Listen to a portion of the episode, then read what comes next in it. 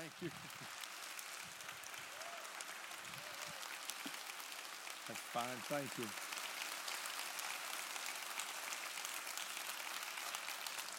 I think this may be the first time I've ever disagreed with Pastor Josh.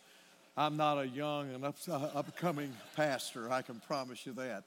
But what a joy to be back in this place and in this pulpit. And uh, I'm excited about being here because I want to express to the church family how that God answered my wife and I's prayers by bringing Josh and his family and uh, to have a man who preaches the Word of God to have a man who has vision and faith and is leading the church in this way.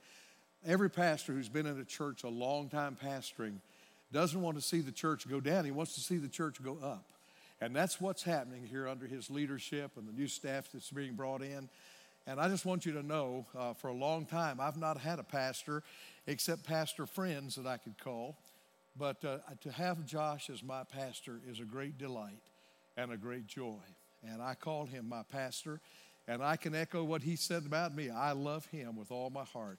And I thank God that he came to Prince and that God's using him as he is.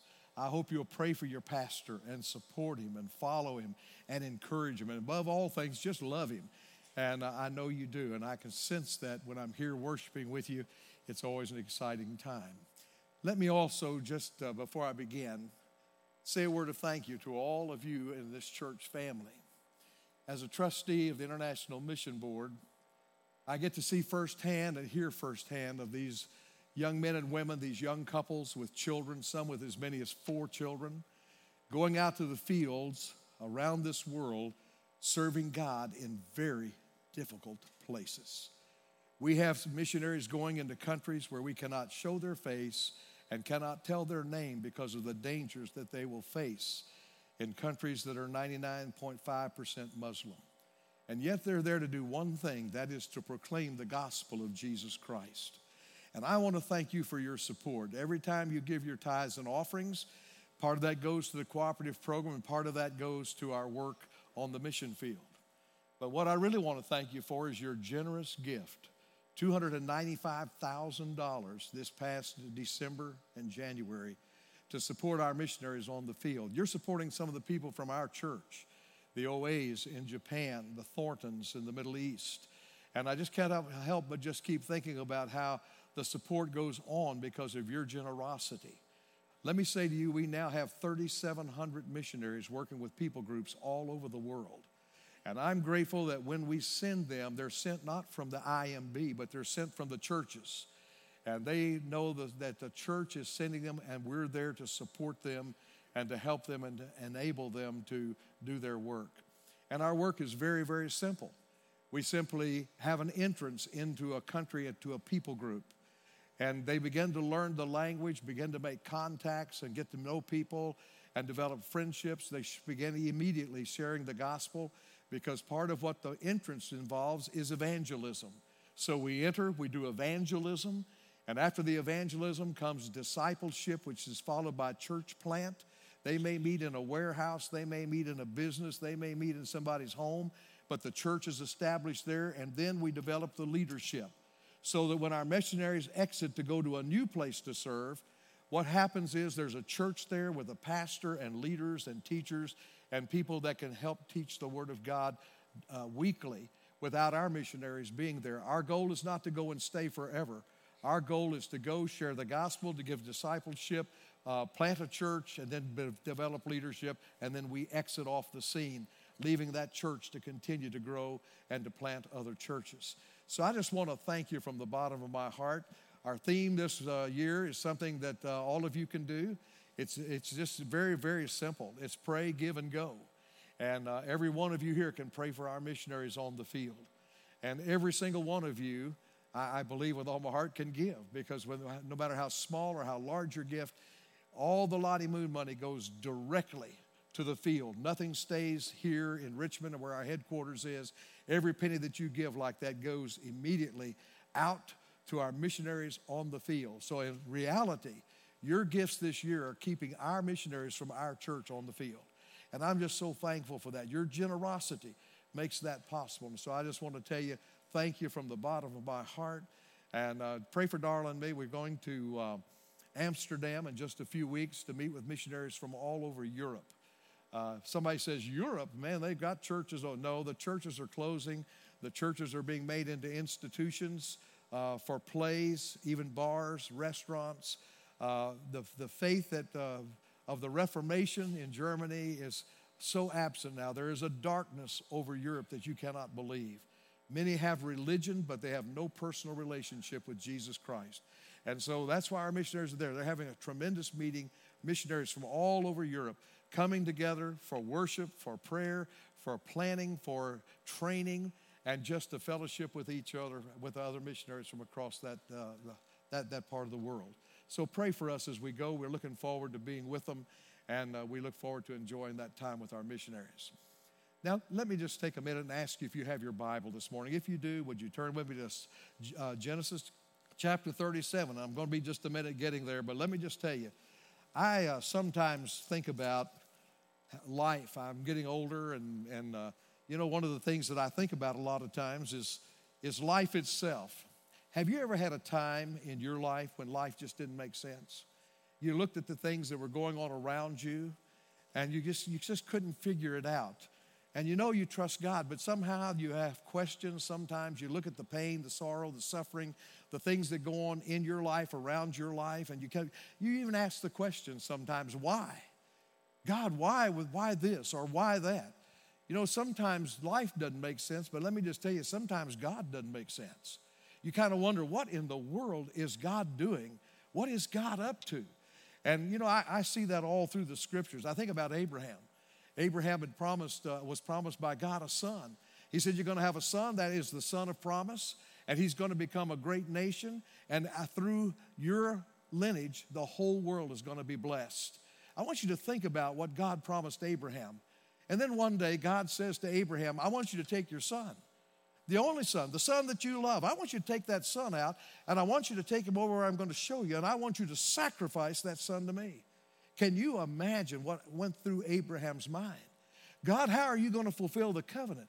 God, how are you going to work this out? This is the son I love. This is the son you promised me. This is the son through whom a great nation is going to come. And here you are, Lord, telling me that I'm to take this son and that I'm to sacrifice him. You know, I cannot help but just believe that uh, that Abraham certainly could not see, but somehow I believe in Abraham's heart, he knew that if he sacrificed his son, that God, keeping his promise, would raise him from the dead. Just read, if you will, Hebrews chapter 11, and you'll see that writer of Hebrews explains that possibly Abraham had that faith, that, that confidence that God was going to do what he said he was going to do. I've been listening to the messages by Josh, and I tell you, uh, this messages on Joshua have been tremendous. Have you ever thought about uh, that first city that they defeated when they crossed the Jordan and went into the land, boy, I think Josh just hit it right on the target when he said, you know, the whole issue is they were going to have to win the battles. But the key is that the first battle had to be done totally by God, not by them, so they would understand that the battle is won through the Lord's strength, through the Lord's power that He was going to give to them. I thought it was so strange, you know, what God said. I wonder what, what Joshua must have thought. You go around the city once each day for six days. Don't do anything. Just go around the city. On the seventh day, go around the city seven times, blow the trumpets, and give a shout. I'm going to give you the victory. You talk about absolute trust in God. Man, I don't know where I'd have thought that's the way to win a battle. You were in the military. That's the reason, not the way you win a battle. But God did it to show them He had all power and all strength, and that they had to trust Him in all their journeys through that land. I think about Moses. You know, Mo- Moses is one of the most interesting characters in the world. There he is on the backside of a mountain tending sheep. He had fled from Egypt because he uh, had witnessed a murder and then he himself killed a man. And have you ever thought how God suddenly appeared to him in a burning bush? Now, you know, that, that alone is kind of strange. And when he went to examine it, he heard a voice out of that bush Take off your shoes, you're standing on holy ground. Moses removed his sandals, and then God said to him, Moses, I'm sending you back to Egypt. You're going to be the deliverer. You're going to deliver my people from the Pharaoh and from the bondage that they're in. I had to stop and think about that a little bit, and I thought to myself, here's Moses on the backside of a mountain. God speaks to him, and I'm sure Moses was thinking at that time, what in the world is God up to? I don't want to go back to Egypt. And then he started with his excuses, one excuse after another, uh, after another. He was in essence saying, God, that's what you want, but who me? This doesn't make sense at all that you would send me back to deliver from Egypt and all the armies that they have. You're going to deliver the people through me. It just does not make sense. I think about Jesus. You know, they didn't understand him. Remember when Jesus said, after the great announcement that thou art the Christ, the Son of the living God?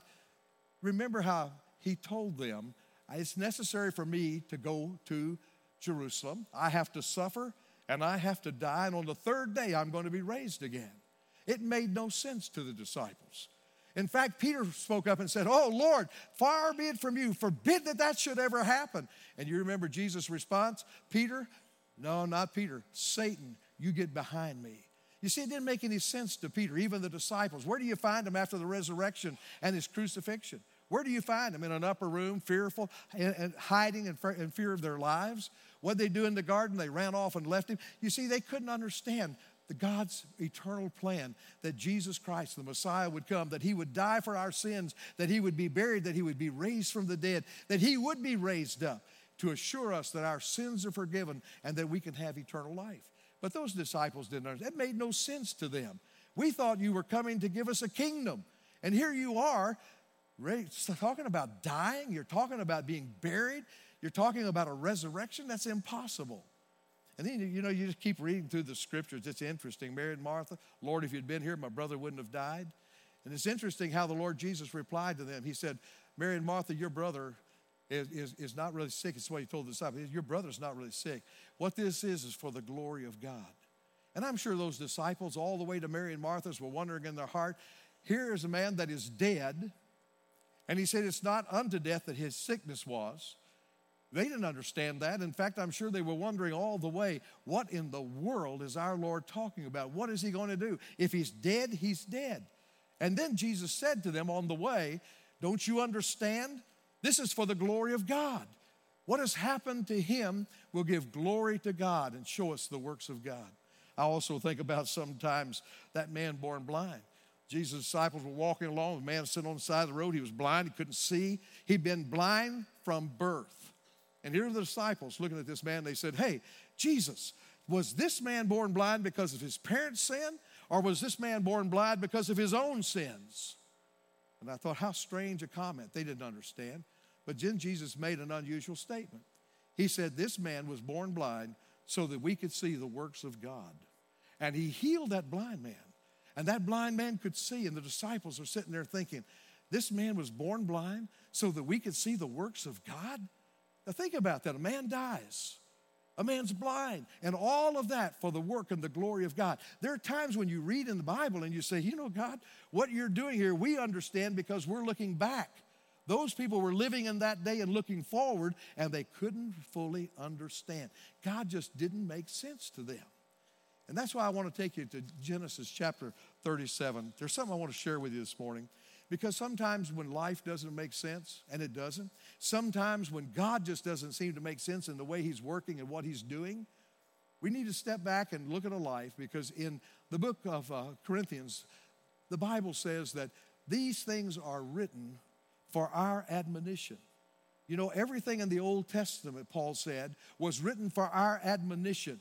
Now, it was written, that means we receive a word from the Word of God. And admonition means it's for our instruction, our encouragement, or even our rebuke. Part of that passage, it's rebuke. But the other part of that is instruction and encouragement. And so when I look back into the scriptures, I think to myself, who would be the best person to look at their life when life doesn't make sense? And immediately I thought of Joseph. Joseph is one of the most unique young men that you'll ever find in Scripture. Did you know you'll never find anything in Scripture where he fell into sin and where he got messed up in his life and had to have his life turned around? All the others, you look at them and you see those weaknesses and those places where they failed and those places where they didn't honor God and trust God, but not Joseph. Joseph was born into a family with a lot of older brothers, and he had one baby brother.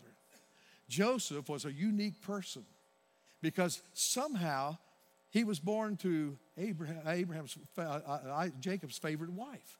And so, being born of that favorite wife, he was kind of favored. But more than that, Jacob began to love him, love him more than the other brothers. And it became evident to the brothers. Our father loves him more than he loves us. And you know, it's interesting. Joseph was such a favored son that he made him a beautiful robe. And uh, probably it was a white robe signifying some kind of honor. And then around on the robe, on the sleeves, and the, on the hem of it was were different colors that were there. And it really was like, here's somebody that's more royalty. Well, his brothers were sheep herders. They were out with the flocks. They were out with the mess, the dirty, the, the, the, dirty work with the sheep. They were out in the fields. They were there in the heat and in the cold. They were there in the rain. And here was a, here was a brother that was definitely selected by their father to be better than them, loved more than them. And on top of that, God was working in Joseph's heart and began to show him things through dreams. And every time he had a dream, he'd go share it with his father and his brothers. And boy, I want to tell you, it didn't help. Because what he said to them was, One day you are going to bow down to me. God has shown me that I'm going to have authority and I'm going to be a ruler, and you will bow down to me. You will fall before me. And boy, those brothers that envied him, and those brothers who spoke unkindly to him, the Bible says they began to hate him. They hated him with such hatred that the day came when they were down in Shechem, dangerous place to have your sheep there were raiders and there were marauders. And, and so the long short of it is that the father said to uh, Joseph, said, listen, I'm concerned about your brothers. I want you to go down there and see about your brothers. Check out that they're okay. Come back and bring me a report that the brothers are okay. So Joseph does what his father asked. He was obedient. He went immediately and he went to one place and then another. And then he found out that they left the area of Shechem and they'd gone down to Dothan. And so he made his way to Dothan, and as he was coming in the distance, the brothers began to talk among themselves. And they said, You know what? Let's kill him. Best thing we can do for him is kill him. Let's just get him out of our lives. You see, when you allow envy, when you allow bitterness towards somebody to get a hold of your heart, it won't be long till you'll be thinking even harder thoughts. And so they decided that they would kill him. And when he came to them, they took him, they seized him, they stripped him of that beautiful robe that he had. And what did they do with him? They threw him into a pit and said, We're going to kill him. And as they waited for that opportunity, a caravan came along. The Ishmaelites, Midianites. And these captured Joseph. And, uh, excuse me, they, they sold Joseph to those brothers. And I, as, I, as I think about this story, I'm thinking, what is going on in Joseph's mind? His brothers jump him. He can hear them plotting to kill him. They throw him in a pit. And now he hears that they're going to sell him to the Ishmaelites. Do you think that in his heart and mind he thought this makes sense? It made no sense whatsoever to Joseph. What in the world is God doing? I'm supposed to be uh, elevated to a position of leadership where my brothers bow down to me. Now my brothers have stripped me, they throw me in a pit, and now they're selling me into slavery into Egypt. And so we begin the story with Joseph and what happened with his brothers. I want you to think with me for the moment, if you'll turn to Genesis 37. And I want you to look at a couple of passages. Look at verse 18. Now, when they saw him afar off, even before he came near them, they conspired against him to kill him. Then they said to one another, Look, this dreamer is coming. Come therefore, let us now kill him, let us cast him into some pit, and we shall say some wild beast has devoured him. We shall see what will become of his dreams verse 27, it says, Come and let us sell him to the Ishmaelites, and let not our hand be upon him, for he's our brother and our flesh. That was one brother interceding for another brother.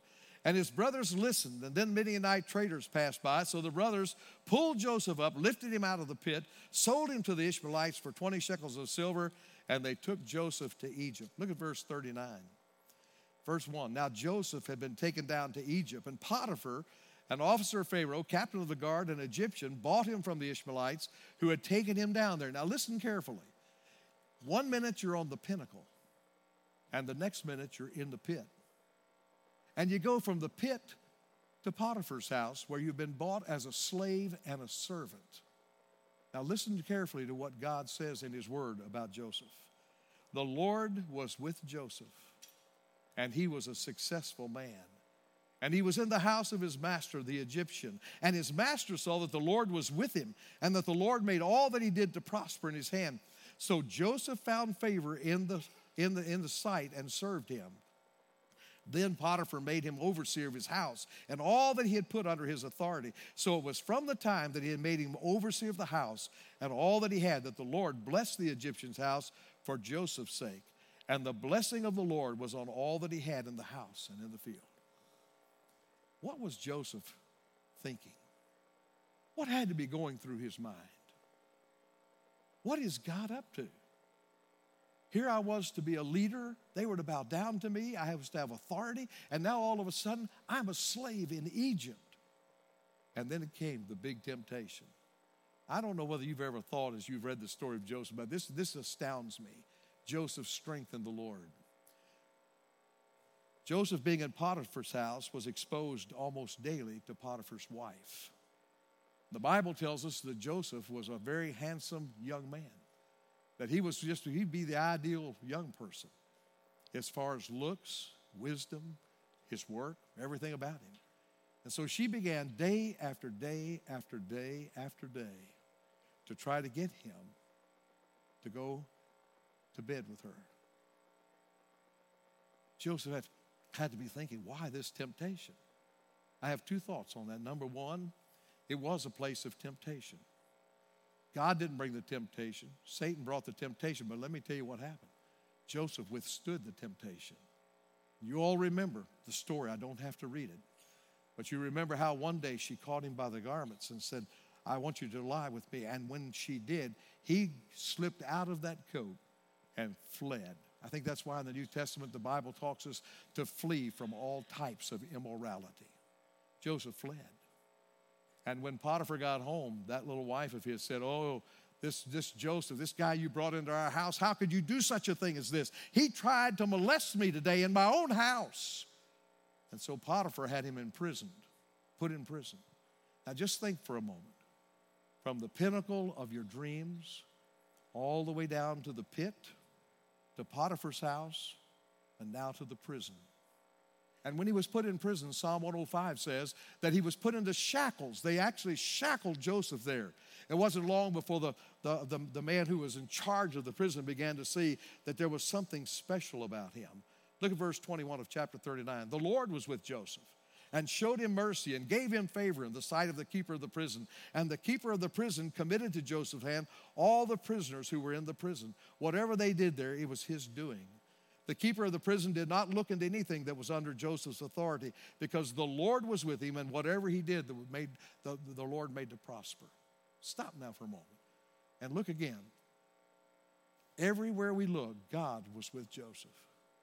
When everything seemed to be going the wrong direction, everything seemed to be falling apart, nothing made sense. The one truth is that God was with Joseph. God was making him to prosper even in the most difficult times of his life. From the time that he was sold until he interpreted Pharaoh's dreams was 13 years. For 13 years, he was a slave. He was threatened to be killed. He was in jail, in prison for something he didn't do. God sometimes seems to not make sense in the way he's working and the way he's doing. But God had given Joseph these dreams. And he told Joseph, your, your family, your brothers will bow down to you one day. That will happen. And then the fact that the Lord was with Joseph through these difficult times sustained him for 13 years until he stood before the Pharaoh. And here's something that has always fascinated me the Pharaoh after his dreams were interpreted, said this about Joseph The Spirit of God is in this man. How did a pagan Pharaoh see that the Spirit of God was in this man? After all he'd been through, that is what sustained him and kept him going and kept him uh, not, not understanding what God was doing, but understanding that God had a plan and God would fulfill that plan. And so when I look at Joseph's life, I begin to ask myself the question what do we do when life doesn't make sense? What do we do when God doesn't seem to be making sense in what He's doing? Sometimes God will use the most unbelievable things in our life to get us from here to where He wants us to be. And we don't even understand at the moment what is God doing? I can tell you, uh, uh, in reality, for me, I was getting ready to be a senior in high school. And I remember very, very plainly that my dad had to take a job in another city. And that was the one thing I rebelled against. I was out of the will of God. I knew the Lord, but I wasn't, I wasn't serving God. I wasn't, I wasn't following Him. I wasn't trusting Him like I should have been. And I wanted more than anything to graduate from high school, the high school that I attended in my senior year. I went to 12 schools in 12 years. And the one thing that I wanted was to graduate from that high school in the town that I was in. I wanted that more than anything. And I'll be honest with you, when we had to make that move, something happened inside of me. I, I just kind of shut everything off, shut everything out. And, and you know, I just, I, I resented my family. I resented what, what I felt like God was doing to me. Didn't understand. But you know, it was within just a few months of that move that God sent two people into my life that seemed very coincidental. But as I look back, it was one of those God moments where God did something special in my life. And at their invitation, I went to a, to, to a church, just check it out. I was curious. And guess what? Within 12 months, God had called me to preach. I met my wife, and I began to preach and began to serve God.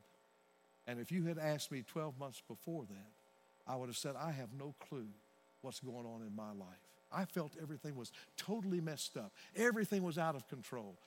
And you know what? God changed my heart, my life, my future, my purpose in life within just a short period of time. I didn't understand. And you know what? As I looked at this and looked at Joseph, I said, What is it we can learn from Joseph? How did he handle this for all these years? How did he handle brothers hating him, wanting to kill him, selling him into slavery, being a slave bought by Potiphar and serving in a house, being lied about, going to prison, and then being forgotten about by two men that he interpreted dreams for? It just blows me away. How did he handle this? That when he stood before the Pharaoh, the Pharaoh would say, There's one thing I know the Spirit of God is in this man.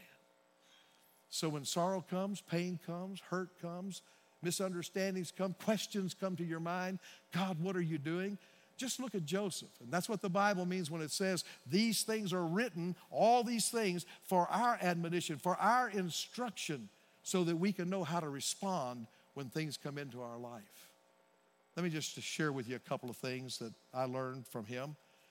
And I want you to just write them down. If you got a piece of paper, write it down. I'm just going to give you four quick things.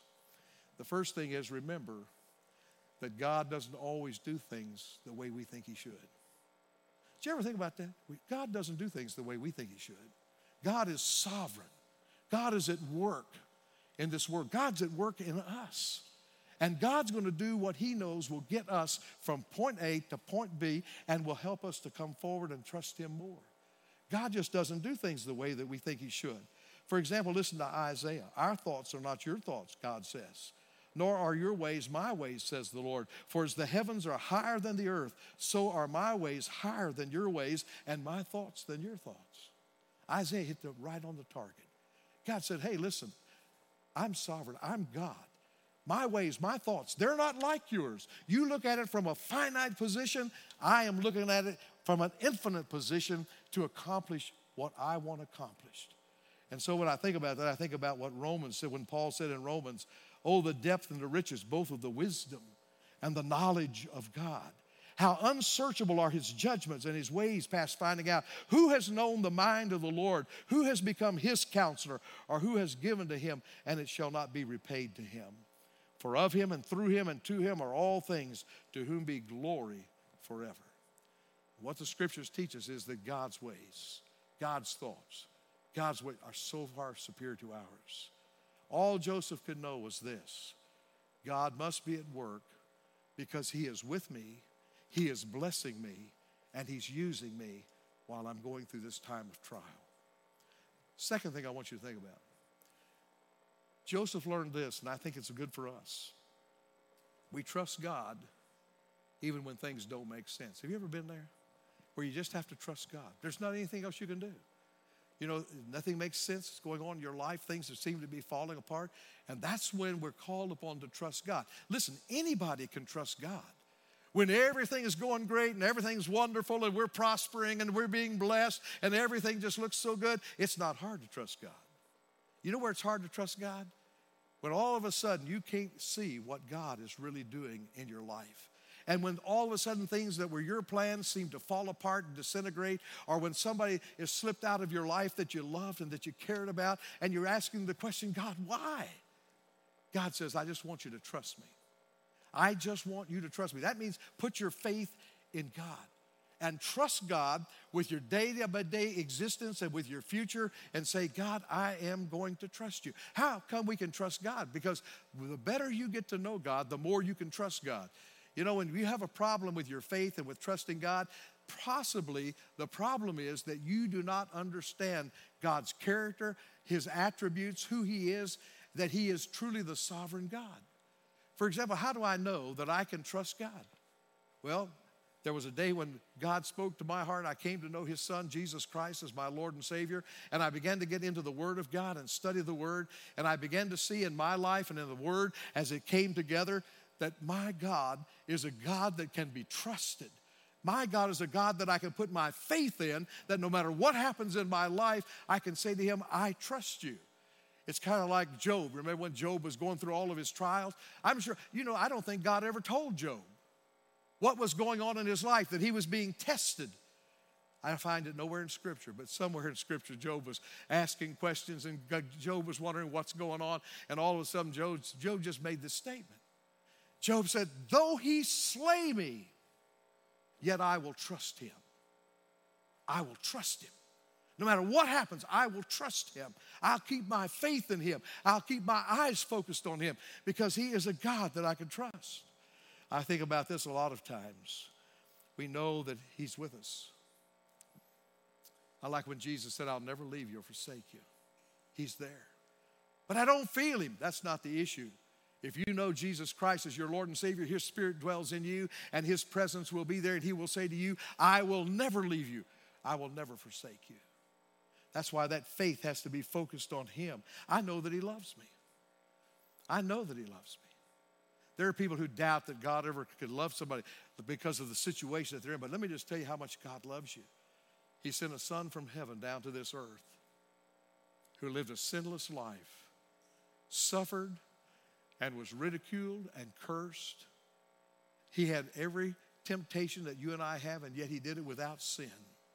And that sinless son went to a cross and shed his blood, taking all of your sins and mine on himself on that cross.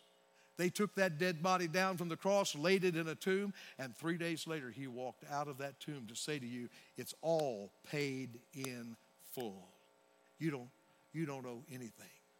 I've paid the price for you. And instead of having death, I have life. I can have life abundant now, and I have life eternal promised to me by the Lord. And that's where we put our faith. Knowing that He loves us, I can trust Him. God, that doesn't make sense but I can trust you, and I know that you love me. I know that, that you love me. Did you ever stop to think that I, you know He cares for you? Did you ever stop to think that he, he, he knows you and has given you precious promises that you can claim? Dear Christian, let me tell you, you need to get a hold of the promises of God and rest your life upon God's promises because God cannot lie. I love it when, the, for example, Charles Spurgeon wrote these words. You've heard, some of you have been here a long time, have heard me use this phrase. When you cannot trace the hand of God, what God is doing, you can trust the heart of God. Now, think about that when you can't trace the hand of God. God, right now, I, I just don't understand what you're doing. You can trust the heart of God that He is faithful, that He loves you, that He cares about you, that He's given you precious promises that you can stand on all of your life. And when you're facing that last breath here, have that wonderful promise absent is to be present. And by faith, you step out into eternity. Let me give you a third thing. You just keep serving. You know, when I look at Joseph, I thought, you know, I'm not sure of the cut or character of Joseph. It would have been so easy for Joseph to have had that affair with Potiphar's wife. If this is what God's going to do in my life, if this is what's going to happen to me, nobody will ever know. My father will never know. He thinks I'm dead. My brothers sold me into slavery. And this is the reward that I'm getting for serving God and being faithful to God and loving God like I do. Nobody will ever know. And you know, one of the great tragedies is that sometimes in our lives, when we get in difficult places, we can ask questions. God is a loving God. He doesn't care. He can, he, he'll let you ask the questions. But above all, He says, I want you to trust me. I want you to put your faith in me. And Joseph, with strong character, said, I will not do this and sin against my God. But what did he do? He served so well in Potiphar's house. Potiphar said, Here, take control of my house. You can do whatever you want. You've got it. You're being blessed, and I want to be a part of your blessings that God's given to you, that your God is giving to you. Then what happened when he goes to prison for something he didn't do? You find him serving. The, head jailer said, Man, I'm taking you out of these shackles and these chains. I'm going to make you in charge of everything going on in this prison. You're in control. And when a baker and a butler came and had dreams, what did, what did, what did he do? He said, Hey, listen, I, I can't give you the answer to the dreams, but my God can give you the answer to the dreams. And so he told him exactly what was going to happen.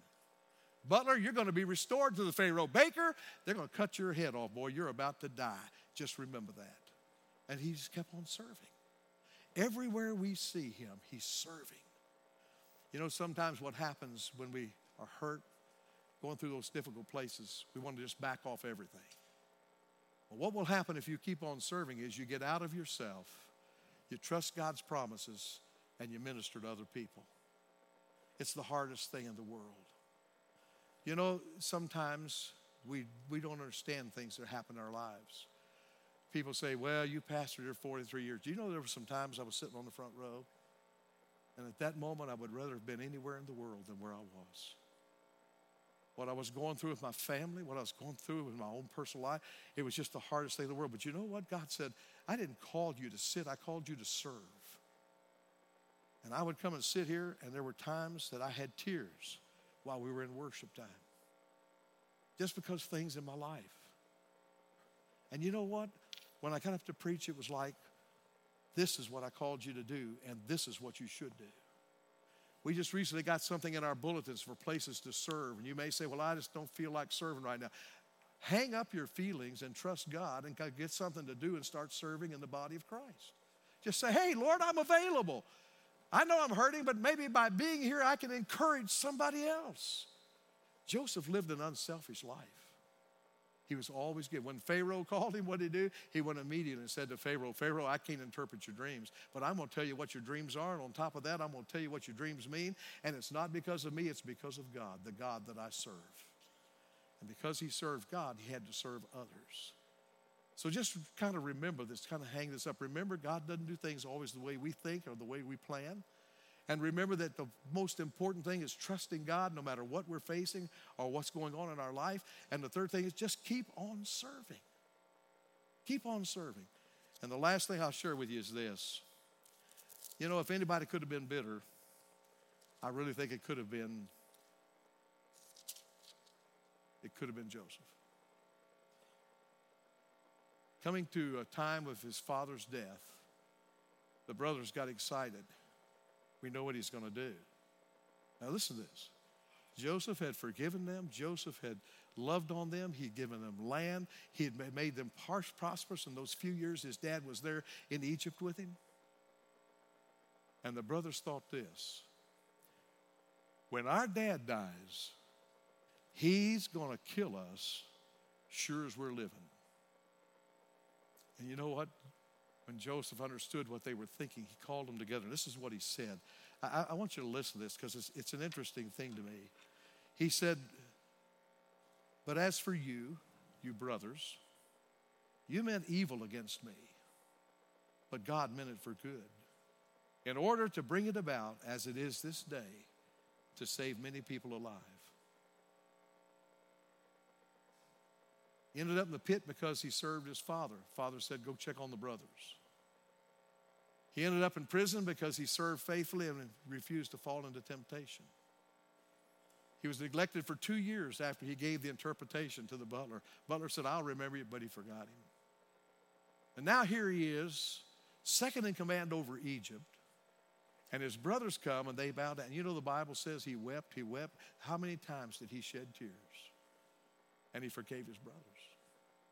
And it says, Now therefore, do not be afraid of me. I will provide for you and your little ones. And listen to this. And he comforted them and spoke kindly to them. That's quite a man, isn't it? That he would speak. It was 25 years before he saw his brothers again. 25 years.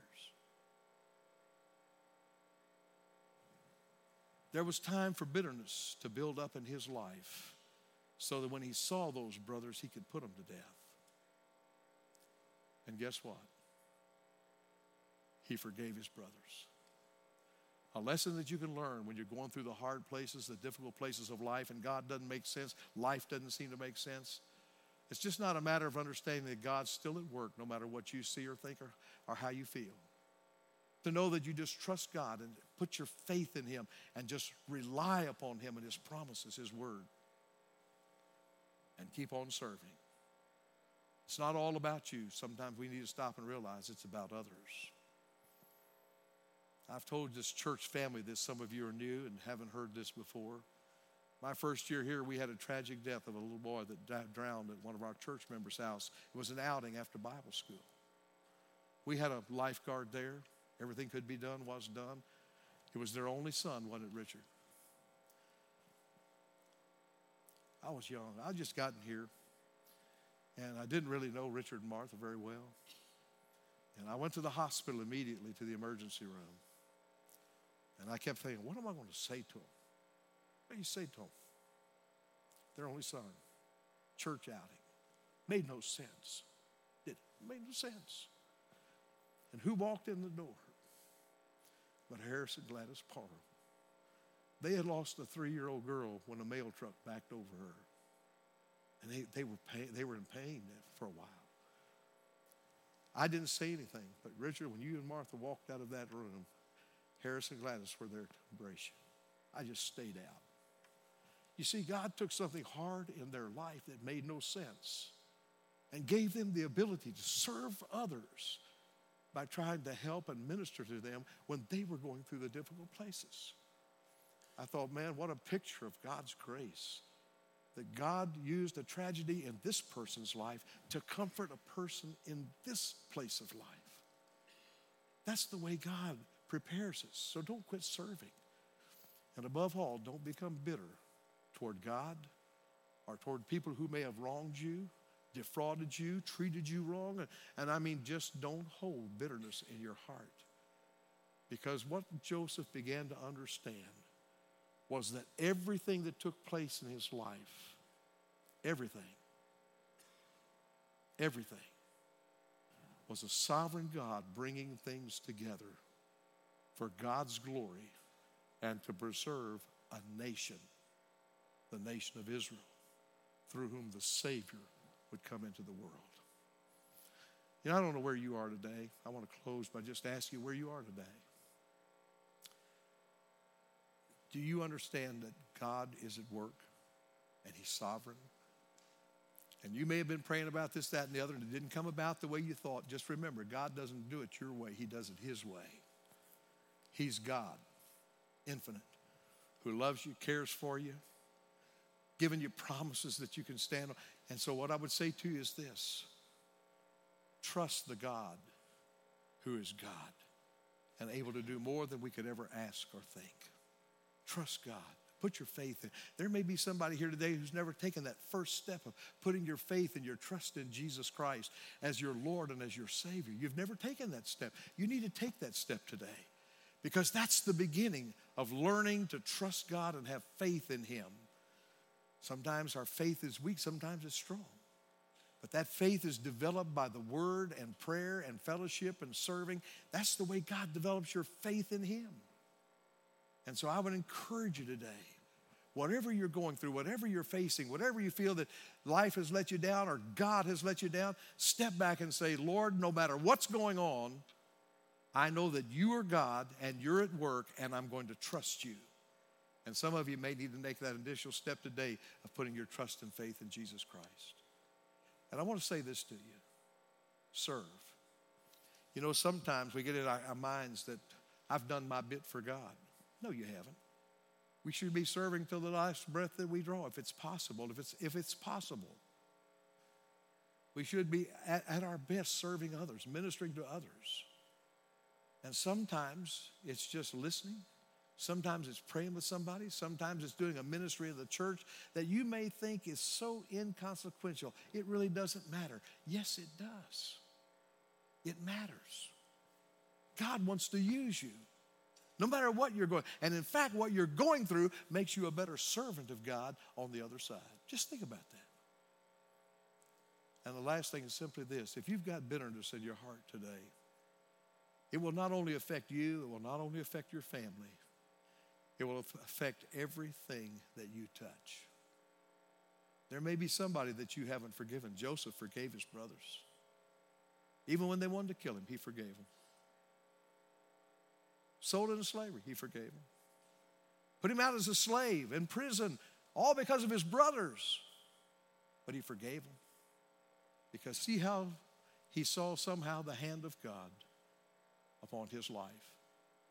And so I would ask you today if there's bitterness of any kind, somebody's wronged you, somebody said something hard about you, somebody has, has treated, mistreated you, taken something from you that can't be restored, ask God to give you the grace and the strength to say, Lord, help me to forgive. I want to forgive. It's a choice. Joseph made that choice, and that's what made him God's special man. So I say to you here this morning, in just a moment, we're going to stand and sing. There may be somebody here today that needs to step out and come and just say to one of the pastors here, just say, hey, you know what? I need to trust Jesus Christ. I need to put my faith in him. And let me tell you, the smallest faith, that's the beginning. That simple trust in Jesus Christ. Secondly, let me just say to you, there's probably somebody here today that needs to say, Lord, I've been kind of taking everything, it's time for me to start giving some things. I need to start serving. That's not left up to everybody else. I need to plug in and I need to find a place where I can serve. I hope you'll fill that form out and turn it in. There's some little kid that your life could touch. There's some little baby that could hear some of the first lines of a chorus or a hymn or some song that talks about Jesus. Take a step. There's a teenager that needs a godly example in front of them. Grocery store owner impacted my life. A grocery store owner taught a bunch of teenage boys, but he loved every one of us and he taught us the word. What a blessing. Mr. Pruitt will always be a part of my life. There's a place for you in the body to plug in and serve. Follow that example. And then when those times come, you can say, God, my faith is in you. I trust you. I trust you. I trust you.